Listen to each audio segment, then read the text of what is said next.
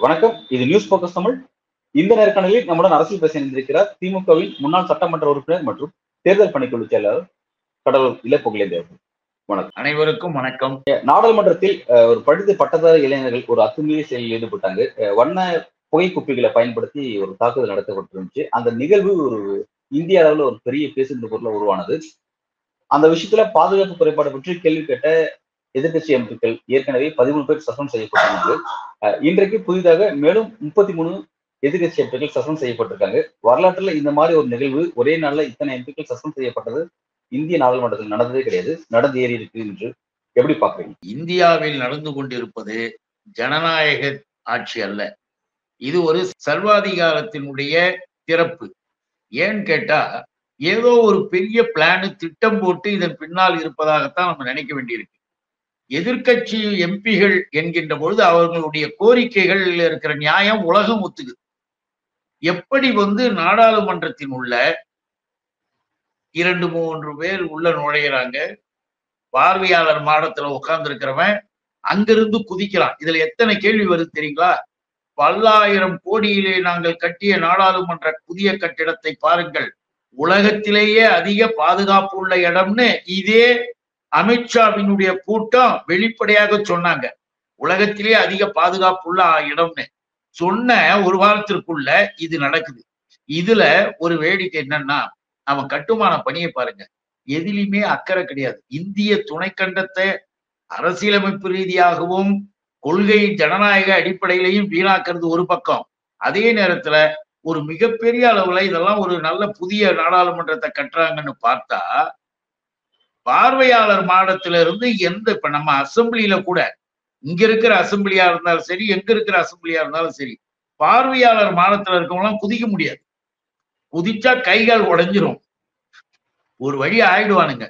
ஆனா இவனுங்க கட்டியிருக்கிற அந்த மாடத்தினுடைய அழகு, பார்லிமெண்ட் அவையினுடைய அழகு பாருங்க, அங்கிருந்து அப்படியே குதிக்கிறாங்களாம். குதிச்சுட்டு உள்ள ஓடுறாங்க. அவர்கள் கையில் இருந்த அந்த மஞ்சள் நிற வாயு உள்ள அந்த குப்பியின் மூலமாக போட்டு எங்க பார்த்தாலும் புகையை கிளப்புறானுங்க. இதையெல்லாம் எம்பிக்கள் எல்லாம் பாக்குறாங்க, ஓடுறாங்க. இதுல ரெண்டு மூணு விஷயத்தை நீங்க கருதணும். ஒண்ணு, பார்லிமெண்டினுடைய கட்டிடம் என்பது எந்த வகையிலையும் தகுதி உள்ளதாகவோ தரம் உள்ளதாகவோ பிளானிங் திட்டமிட்டு கட்டுறதாகவோ இல்லை. இவர்கள் விருப்பத்திற்கு இவனுங்க அயோத்தியில கோயில் கட்டுற மாதிரி இங்க இதை கட்டுற மாதிரி கட்டி இருக்கிறானுங்கன்றதான் நம்ம நினைக்க வேண்டியதா இருக்கு. ஒண்ணு. ரெண்டாவது, அவர்கள் வந்தானுங்களே, அவனுங்க கையில அந்த மஞ்சள் விஷ அந்த வாயு இல்லாம விஷவாயு குப்பி இருந்திருந்தால் ஒரு கணம் நினைச்சு பாருங்க. நீங்க எம்பிகளை சஸ்பெண்ட் பண்றீங்களே, அவனுங்கிட்ட மட்டும் அந்த விஷவாயு குப்பி இருந்தால் நூற்றுக்கணக்கான எம்பிக்களின் உயிர்களை போயிருக்கும். அந்த அளவிற்கு இவர்கள் ரொம்ப கேர்லெஸ்ஸா. ஒண்ணு தெரியுங்களா, பார்வையாளர் மாடத்திற்கு ஒருத்தவங்களை அனுமதிச்சா அவர்களுக்கு டூ ஹவர்ஸ் ஒன்லி அலவுடு. ரெண்டு மணி நேரம் தான், யாராக இருந்தாலும் ரெண்டு மணி நேரம் முடிஞ்ச உடனே அவங்களை வெளியே எடுத்து வெளியே அனுப்பிடுவாங்க. ஆனால் இவர்கள் ரெண்டு மணி நேரத்திற்கு மேல மூன்று மணி நேரம் கிட்டத்தட்ட உள்ள உட்கார்ந்துட்டாங்க. அப்ப என்ன அர்த்தம்? உன்னுடைய காவல்துறை எங்க, பாதுகாப்புத்துறை எங்க, நீ எதுக்கு உள்துறை அமைச்சர்? இதெல்லாம் எதிர்கட்சி கேட்க கூடாதா? இது நாட்டு பிரச்சனை இல்லையா? இல்ல இப்ப இந்த விஷயத்துல பிரதமர் மோடி என்ன சொல்றாரு அப்படின்னா, இது நடக்கக்கூடாத ஒரு நிகழ்வு நடந்தேறி இருக்கு. இந்த விஷயத்த வந்து பயன்படுத்திட்டு எதிர்கட்சிகள் அமளியில் ஈடுபடுறது, இந்த மாதிரி என்ன வந்து முடப்பது, நாடாளுமன்றத்தை முடக்கிறது அப்படிங்கிறது, அந்த சம்பவம் எதிர்கட்சிகளோட சம்பவம் இன்னும் முகம் சொல்லிக்கூடிய வகையில இருக்கு. இதுல வந்து எல்லாரும் ஒன்று சேர்ந்துதான் இந்த விஷயத்துல வந்து ஒரு தீர்வு காணணும். அதாவது எதிர்கட்சியும் ஆளுங்கட்சியும் எல்லாம் ஒன்று சேர்ந்து தீர்வு பண்ணணும். ஆனா நீங்க எதிர்கட்சிக்கு அரசியல் செய்றீங்க அப்படிங்கிற அளவுக்கு தன்னோட கருத்தை தெரிவிக்கிறாரு. அதை எப்படி பாக்குறீங்க? மோடி சொல்றது என்பது பொதுவாக யாராக இருந்தாலும் அங்க உட்காந்துக்கிட்டு எதையாவது ஒண்ணு பூசி மொழுகிற மாதிரி. ஏன்னு கேட்டா எதிர்கட்சி எம்பிகளுக்கு ஏன் நீ பார்லிமெண்ட்ல விளக்கம் சொல்றதுக்கு என்ன உனக்கு குறை? ஏன் உள்துறை அமைச்சர் அமித்ஷா ஏன் வரல? சொன்னா என்ன, அவங்க என்ன கேட்க போறாங்க? இதெல்லாம் வந்து பாதுகாப்பு சரியாக இருக்கணும் அப்படின்றது தப்பாயிடுமா? நாலு ஐந்து கட்ட பாதுகாப்பையும் மீறி இவர்கள் எப்படி உள்ள வரான்? இதெல்லாம் கேட்பாங்க தான். கேட்டா பதில் சொல்ல அப்புறம் ஒற்றுமையா இருந்து எல்லாத்தையும் பார்க்கணும். என்ன தெரியுமா, இன்னொன்னும் திராவிட முன்னேற்ற கழக எம்பிகள் மிக தெளிவாக எடுத்து வைக்கிறாங்க. முன்னூத்தி ஒரு பாதுகாப்பு பணியாளர்கள், காவலர்கள் இருக்க வேண்டிய இடத்துல நூத்தி அறுபது பணியாளர்கள் மட்டும்தான் இருக்காங்க. எத்தனை வருஷமா? ரெண்டு மூணு வருஷமா. என்ன அர்த்தம் இது? ஏன் ஃபில்லப் பண்ணக்கூடாதா? ஏன் அதுக்கு இது இல்லையா? இதை கேட்க மாட்டாங்களா? பாதுகாப்பு துறையில ஏன் இவ்வளவு வேக்கண்ட் உள்ள? அப்போ யாருமே பாக்குறதுக்கு இல்லை. அவர்களுக்கு உதவியாக துணையாக அறுபத்தி எட்டு போஸ்ட் எப்பயுமே கரெக்டா இருப்பாங்க. இன்னைக்கு எவ்வளவு தெரியுமா இருக்காங்க? அறுபத்தி எட்டு போஸ்ட்ல இருபத்தி நாலு பேர் தான் இருக்காங்க, மீதி எல்லாம் வேக்கண்ட். இப்படி பாதுகாப்புத்துறை உயர்ந்த ஒரு நாட்டினுடைய இறையாண்மையின் உச்சமாக பார்லிமெண்ட்டை உலகம் பார்க்கும். அந்த பார்லிமெண்டின் பாதுகாப்பிற்கான படையில இவ்வளவு வேக்கன்சி, இவ்வளவு, அது ரெண்டு மூணு வருஷமா அந்த பாதுகாப்புத்துறையினுடைய ஜாயிண்ட் செக்ரட்டரி போஸ்டே மூணு வருஷமா போடல. என்ன செய்யறாரு அமித்ஷா? என்ன செய்த அங்க இருக்க ஸ்பீக்கர்? என்ன பார்லிமெண்டினுடைய நடவடிக்கை? இதை கேட்பாங்கதான். இதை கேட்பதற்கு தெளிவாக இல்லை, இனிமே நாங்க எல்லாம் ஃபில்லப் பண்ணிடுறோம், கரெக்டா போட்டுறோம், இனிமே செக்யூரிட்டி சரியா இருக்கும் சொல்றதுக்கு என்ன வலிக்குது? அப்ப நமக்கு ஒரு சந்தேகம் வருது. எங்க எம்பிகளை, எதிர்கட்சி எம்பிகள் கேட்க வரவங்களெல்லாம் வெளியே அனுப்புறிய, இவர்களை உள்ளே அனுப்பிய பிஜேபி எம்பி பாஸ்க்கு லெட்டர் கொடுத்தார, அந்த ஆளு என்ன பண்ண, எப்படி கொடுத்த? இப்ப வந்து அவர் இந்த கட்சி அந்த கட்சின்னு யார் யாரோ ஒரு கட்சிக்காரோட எடுத்த போட்டோவெல்லாம் எடுத்து போட்டு காட்டுறாரு மிஸ்டர் மோடி. அவரை நம்ம கேட்போம், அவரு அப்படிப்பட்டவராக இன்னொரு கட்சி போட்டோவெல்லாம் இருக்கிறாங்கன்னா அவங்க மறுத்துட்டாங்க. மம்தா, வெஸ்ட் பெங்காலுடைய சீஃப் மினிஸ்டர் மம்தா, எங்களுக்கும் அதுக்கும் எங்க கட்சிக்காரருக்கும் அதுக்கு சம்மந்தம் இல்லை, அவங்க யாரோ நம்ம யாரோன்னு அவங்க மறுத்துட்டாங்க. ஆனா ஒரு பிஜேபி எம்பி பார்லிமெண்ட் உள்ள போறதுக்கு பாஸ் வாங்கறதுக்கு ஒரு கடிதம் கொடுக்குறாரு. அந்த எம்பியை நீ என்ன பண்ண? விசாரிச்சியா? எல்லாரையும் அப்படி சொல்லு. அததான் எதிர்கட்சி எம்பிகள் கேட்கிறாங்க பப்ளிக்கா. தப்பு ஒன்றும் கிடையாது. நாட்டின் இறையாண்மை பது நீ எப்படியா கடிதம் கொடுத்த, யாரை கேட்டுக்கிட்டு எப்படி நீ செஞ்ச அப்படின்னாதான் நாளை இன்னொரு எம்பி கூட கடிதம் கொடுக்கும்போது யோசிப்பாங்க. அதை விட்டுட்டு இதுல இருந்து ஒண்ணு நல்லா புரியுது, பிஜேபி என்று யாராவது ஒரு கடிதத்தை எடுத்துக்கிட்டு உள்ள வந்தா அவன் எதை வேணாலும் தூக்கிட்டு வருவான், எப்படி வேணாலும் செய்வான் என்பது ப்ரூவ் ஆயிடுச்சு. இந்த விஷயத்துல எதிர்கட்சிகள பாதுகாப்பு குறைபாடு, அதுதான் ஒரு பெரிய சீரியஸ் பிரச்சனை அப்படின்னு நீங்க ஃபோக்கஸ் பண்ணிட்டு இருக்கீங்க. ஆனா திரு ராகுல் காந்தி அவர் எதை ஃபோக்கஸ் பண்ணி அவர் தன்னோட கருத்தை பத்திரிகை மொழி பேசியிருக்காரு அப்படின்னா, இது வந்து பிரதமர் மோடி அரசு பின்பற்றக்கூடிய ஒரு பொருளாதார கொள்கையில ஒரு பெரிய சிக்கல் உருவாயிருக்கு. இதன் காரணமா வேலையில்லா திண்டாட்டம் பெரிய அளவில் இருக்கு, பணவீக்கம் பெரிய அளவில் இருக்கு, விலைவாசி உயர்வு அந்த அளவுக்கு இருக்கு. இந்த எக்ஸ்ட்ரீம் லெவல் போனதுனால, இந்த பிரச்சனைகள் அவ்வளவு சீரியஸான பிரச்சனையா மாறினதுனாலதான் வந்து இன்றைக்கு இளைஞர்கள் வந்து இதை நோக்கி வந்திருக்காங்க. இதுல பேச வேண்டிய விஷயம் வேறையா இருக்கு அப்படின்னு அவரு அதை போக்கஸ் பண்றாரு. எதிர்கட்சிகள் மற்ற எல்லாரும் பாதுகாப்புல நிக்கிறீங்க, எப்படி பாக்குறது இந்த விஷயம், எப்படி புரிஞ்சுக்கிறது? பாதுகாப்பு துறை பாதுகாப்பு வந்து சரியாக இருக்க வேண்டும் என்பது எல்லாருடைய கருத்தும். ராகுல் அவர்களும் அதுல பாதுகாப்பு வந்து சரியா இருக்கணும்னு அந்த அறிக்கையிலேயே சொல்லுவாரு. அதுல அவர் சொல்வது உள்ள வந்த அவர்கள் எடுத்து வச்ச கோரிக்கை, அவர்களுக்கு சப்போர்ட் பண்ணி வெளியில நின்றுட்டு இருந்தாங்க ஒரு லேடி, இன்னொரு ஆளு, அந்த அம்மையார் வந்து கத்திக்கிட்டு போனதெல்லாம் வேலையில்லா திண்டாட்டம். நான் இவ்வளவு படிச்சிருக்கேன், இவ்வளவு நாள் ஆச்சு, எனக்கு வேலையே கொடுக்கல, ரெண்டு கோடி பேருக்கு வருஷத்துக்கு வேலை கொடுக்குறேன்னு சொன்ன நரேந்திர மோடியே எனக்கே இன்னும் வேலை கிடைக்கலையே அப்படின்னு அவங்க கேள்வி கேட்பது வேலையில்லா திண்டாட்டத்தின் நிலைப்பாட்டை ஒரு பக்கம், மணிப்பூர்ல இப்படி நடந்ததே இதெல்லாம் என்ன அர்த்தம் அப்படின்ற குரலும். இந்த குரல், இந்த முழக்கங்கள் இன்றைக்கு இந்திய துணைக்கண்டத்தினுடைய ஊடகங்களிலும் பத்திரிகைகளிலும் மட்டுமல்ல, நியூயார்க் போஸ்ட்ல, லண்டன்ல டைம்ஸ், லண்டன் டைம்ஸ்ல, உலகம் முழுவதும் இந்தியாவில் இருக்கிற நிலைமைன்னு எழுதலாம். அப்படி எழுதும் பொழுது இவைகள் எல்லாம் எழுதப்படுது. அப்போ நரேந்திர மோடியினுடைய கவர்மெண்ட் இதுவரையில் என்ன லட்சணத்தில் ஆட்சி செய்திருக்கின்றதையும் இது காட்டிடுச்சு உலகத்துக்கு. இவர்களுடைய இந்த சஸ்பெண்ட் பண்றது அப்படின்றது இதுவரையில இந்திய துணைக்கண்டத்துல எந்த ஆட்சியிலையும் சஸ்பெண்ட் பண்ணுவாங்க. சஸ்பெண்ட் பண்ணாங்கன்னா ரெண்டு நாளைக்கு, ஒரு நாளைக்கு, நாலு நாளைக்கு சஸ்பெண்ட் பண்ணி உடனே மறுபடியும் இது பண்ணிக்குவாங்க. வேற அதுக்கு ஒரு ரீசன் சொல்லி தான் செய்ய முடியும். ஆனால் இப்போ ஒட்டு மொத்தமாக பண்ற மாதிரி இந்த பத்து வருடத்தில் முதல் வருஷத்துல மட்டும் நூத்தி அஞ்சு பேர் சஸ்பெண்ட் பண்ணாங்க. இன்னைக்கு இந்த முப்பதையும் சேர்த்து மொத்தமா எல்லாத்தையும் கூப்பிட்டு பாத்தீங்கன்னா ஏற்கனவே பதினாலு, ஏற்கனவே இருந்தது எல்லாம் சேர்த்தா கிட்டத்தட்ட இருநூறு பேரை பத்து வருடத்துல இருநூறு எம்பிகளை சஸ்பெண்ட் செஞ்சுட்டு நரேந்திர மோடி ஜனநாயகம் பேசுறாரு. நமக்கெல்லாம் பேசும்போது அப்படி நியாயம் பேசுவார். இவர் பேசுற நியாயம், இவர் சொல்லுவது எல்லாமே ஆக்ட். இது வந்து ஒரு நாடகம். இது எதற்கான நாடகம் கேட்டீங்கன்னா, மிகப்பெரிய ஆபத்து, பேராபத்தினுடைய ஒரு சின்ன அறிகுறி இப்ப காமிச்சிருக்கிறாங்க. இத இப்படியே வளர விட்டா பிஜேபி திரும்ப திரும்ப வறுமையானால் எதிர்கட்சிகள் பேசக்கூடாது, எந்த குரலும் எது வந்தாலும் அதை வந்து இப்படித்தான் நாங்க அடைப்போம், எங்ககிட்ட வச்சுக்காதீங்கன்னு மிரட்டக்கூடிய அளவுக்கு இந்த செயலை செய்யறாங்க. அதனால இந்தியாவினுடைய ஜனநாயகத்திற்கே கேடுன்னு தான் சொல்றோம், வேற என்ன. நாடாளுமன்றத்தில் எதிர்கட்சிகள் பேசுவது அப்படிங்கிறது ஒரு ஜனநாயகத்தின் குரலாக பார்க்கப்படுது, மக்களின் குரலாக பார்க்கப்படுது.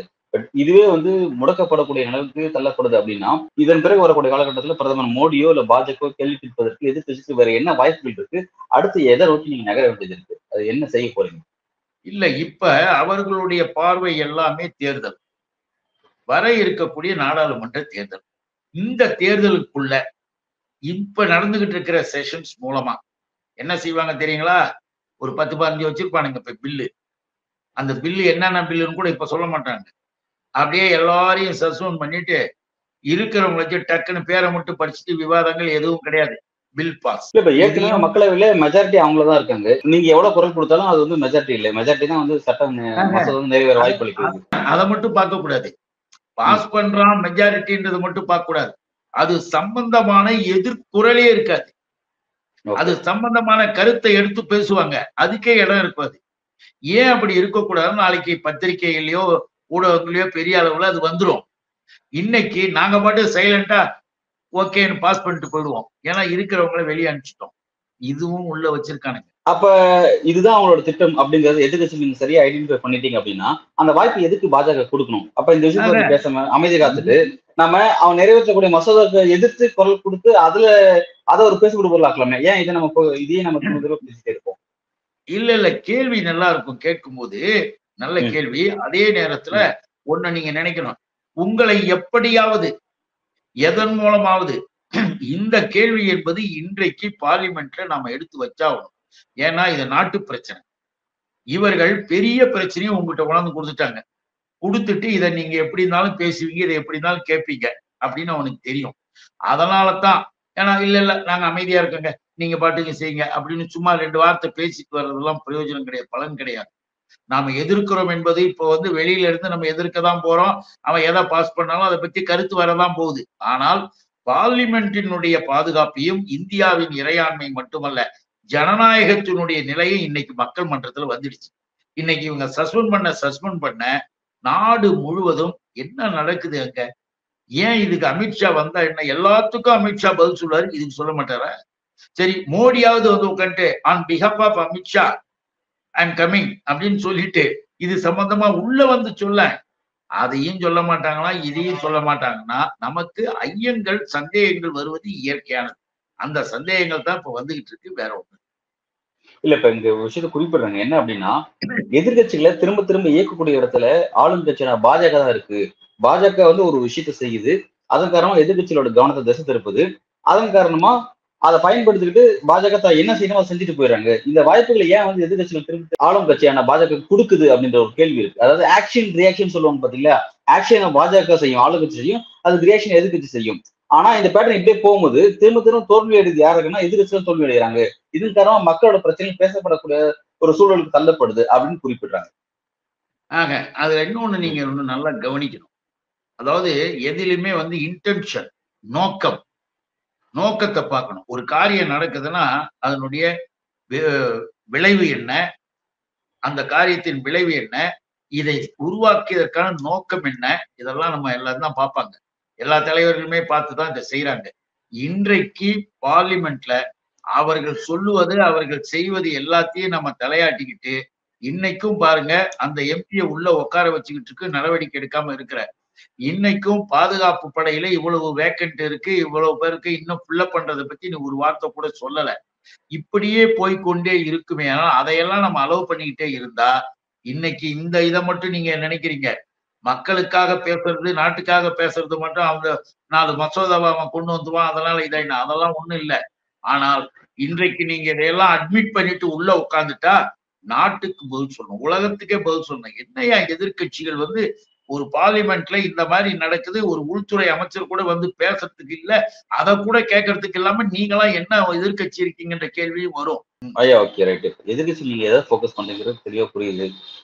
பார்லிமெண்ட்ல பாதுகாப்பு குறைபாடு இருக்கு அப்படிங்கறது திரும்ப திரும்ப ஃபோக்கஸ் பண்ணி அதுக்காக பாதுகாப்பு மட்டும் இல்ல, பாதுகாப்பு மட்டும் சொல்லல, இல்ல பாதுகாப்பு மட்டும் என்பது அல்ல, எதிர்கட்சிகளினுடைய குரலுக்கே அங்கு வேலை இல்லாம ஆக்குற அதை இன்னைக்கு உலகத்துக்கு நம்ம தெரிவிச்சிட்டோம்.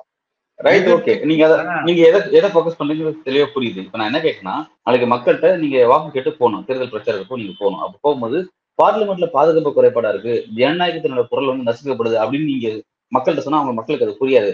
மக்களுடைய அன்றாட பிரச்சனை, விலைவாசி உயர்வு, வேலைகளை திண்டாட்டம், மக்கள் பாதிக்கப்படக்கூடிய டைரக்ட் பிரச்சனை, இந்த பிரச்சனைக்காக நீங்க என்ன ரியாக்ட் பண்ணீங்க, அதுக்காக என்ன போராட்டத்தை முன்னெடுத்தீங்க, அதுதான் மக்களை ஈர்க்கும் உங்களை நோக்கி. அந்த விஷயத்த தவற விடுறீங்களோ அப்படின்றது காரணமா எதிர்கட்சிக்கு ஒரு விமர்சனம் இல்ல. இப்ப உங்களுடைய கேள்வியிலேயே அதற்கான பதில் வந்துடுச்சு. என்ன தெரியுமில்ல, முதல்ல கேட்டீங்கல்ல, எதிர்கட்சிகள் எல்லாம் இந்த பணிகளில இறங்கி நாட்டினுடைய இறையாண்மை பாதுகாப்பு பார்லிமெண்ட் மக்களுக்காக குரல் கொடுக்கின்ற பொழுது வெளியேற்றுவது ஒண்ணு. இன்னொன்னு ராகுல் அவர்கள், ஏன்னா இந்திய கூட்டணி இது தனித்தனியாக பார்க்கக்கூடாது. வர இருக்கிற நாடாளுமன்ற தேர்தலில் வலுவாக இந்தியா என்ற கூட்டணி அமைக்கப்பட்டிருக்கு.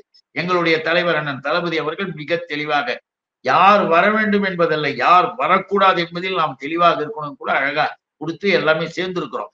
ஆக ராகுல், நீங்க ஆரம்பத்திலே கேட்டீங்க, அவர் சொன்னார் பாரு, மக்களுக்காக இவைகள் எல்லாம் அப்படின்னு கருத்துக்கள் சொன்னார் இல்லையா, அவைகளும் இப்பொழுது மக்களிடம் பிரச்சாரத்துக்கு போய்கொண்டிருக்கிறது. ஆகவே ரெண்டு நிலையிலேயும் இந்திய என்கின்ற கூட்டணி இயக்கங்கள் சரியாக செயல்படுகிறது. எதிர்கட்சிகளோட ஒர்க் வந்து சரியாதான் போயிட்டு இருக்கு, சரியான பதில போயிட்டு இருக்கு அப்படிங்கிறத குறிப்பிடுறீங்க. இன்றைக்கு எதிர்கட்சி எம்பிக்களை சஸ்பெண்ட் பண்ணதுக்கு பின்னாடி இருக்கக்கூடிய காரணம் என்ன? பாஜக பல்வேறு மக்கள் விரோத திட்டங்களை நிறைவேற்றுறதுக்காக காத்திருக்கு அப்படிங்கிற ஒரு முக்கியமான அரசியல் விஷயம் அதுல மறைஞ்சிருக்கு அப்படிங்கிறத நீங்க குறிப்பிட்டிருக்கீங்க. வரக்கூடிய காலகட்டத்தில் அது எப்படி நகர்வுங்கிறத நம்ம பொறுத்து வந்து பார்ப்போம்.